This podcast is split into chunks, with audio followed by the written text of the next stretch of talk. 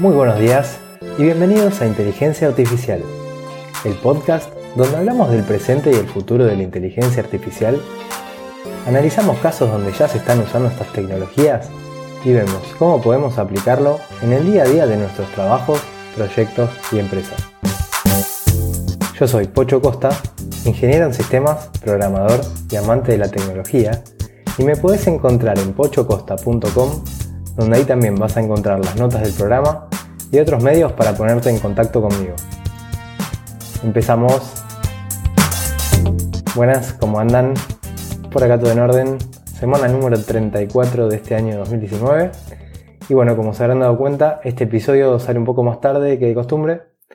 Porque la verdad es que tuve una semana cargadísima, no pude hacerme un rato como para ponerme tranquilo a grabar. Pero ahora sí, acá estamos.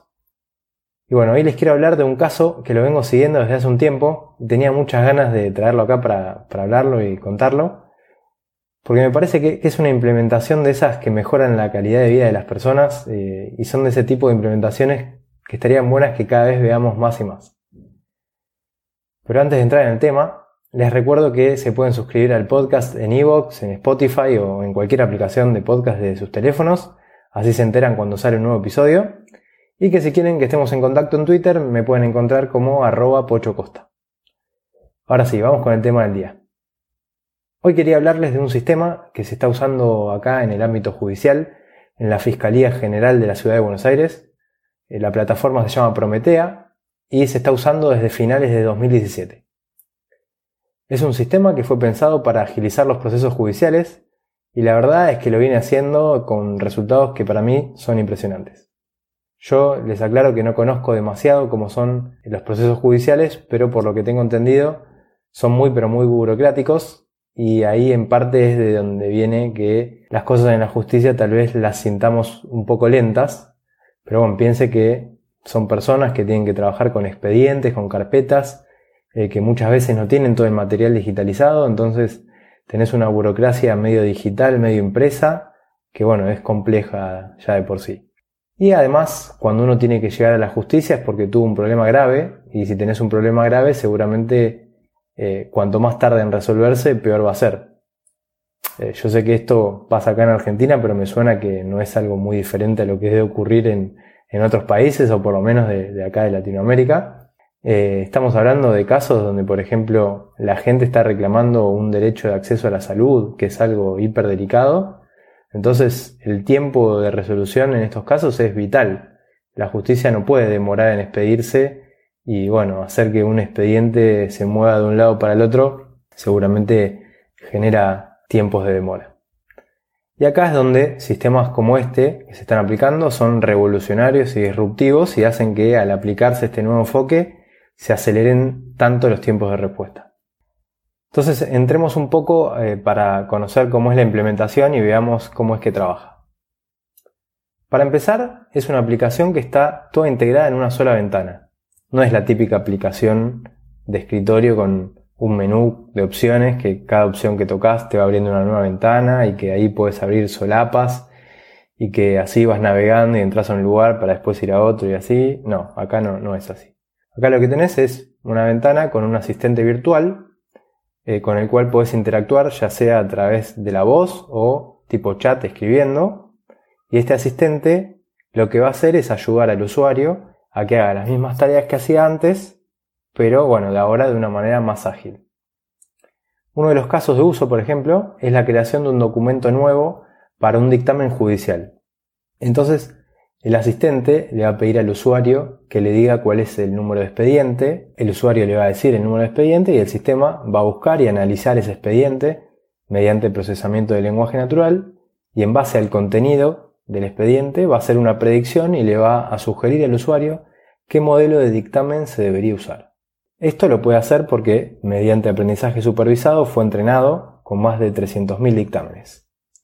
Después, en base al modelo que se vaya a aplicar, el asistente le va a ir haciendo preguntas al usuario para ir completando el modelo. Yo de estos temas de abogados no, sé nada, pero imagínense que le pregunta qué juez intervino en la causa, en qué foja del expediente dice tal y tal cosa, y bueno, así hasta que tenga toda la información que necesita y termine sacando el dictamen por la impresora. Así que nada, espero que fue muy general lo que dije, pero espero que se entienda más o menos cómo, cómo es el funcionamiento para darnos una idea de cómo trabaja. El tema es que este nuevo enfoque reduce los tiempos que le lleva al usuario generar el dictamen, ya que de otra manera tendría que ver el expediente, saber de qué se trata, pensar qué modelo de dictamen se debería usar, crear una copia de ese modelo, después ir copiando y pegando texto de un lugar al otro, tipeando de algunas cosas manualmente.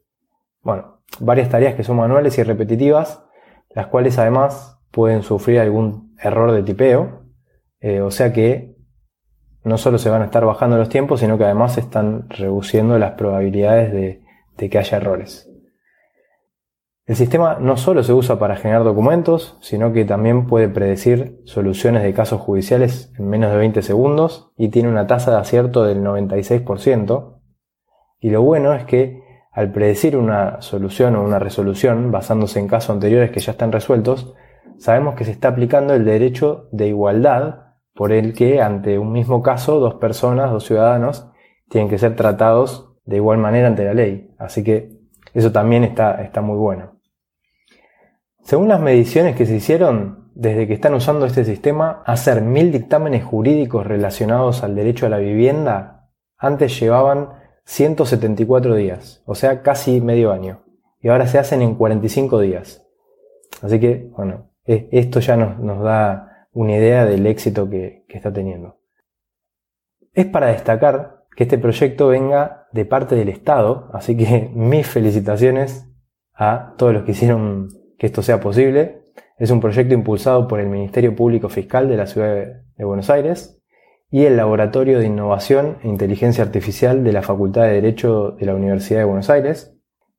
Y bueno, uno está acostumbrado tal vez a que estas cosas vengan de enterarnos de este tipo de noticias de parte de empresas privadas.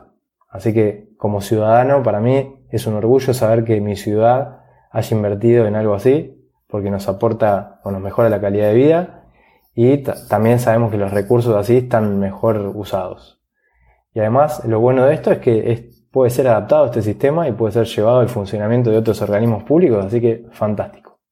Y bueno, este es el tema del que quería hablarles, espero que les haya gustado muchas gracias a todos los que dejan sus comentarios y sus me gusta en iVoox eh, y a todos los que dejan sus recomendaciones de 5 estrellas en iTunes, que son estas cosas las que hacen que el podcast pueda ser descubierto por más personas. Gracias también a los que lo comparten en Twitter o en LinkedIn, porque sé que en esas redes sociales también hay muchas otras personas que les pueda llegar a interesar. Y bueno, ahora sí, nos escuchamos en el próximo episodio donde seguiremos hablando de este hermoso mundo de la inteligencia artificial.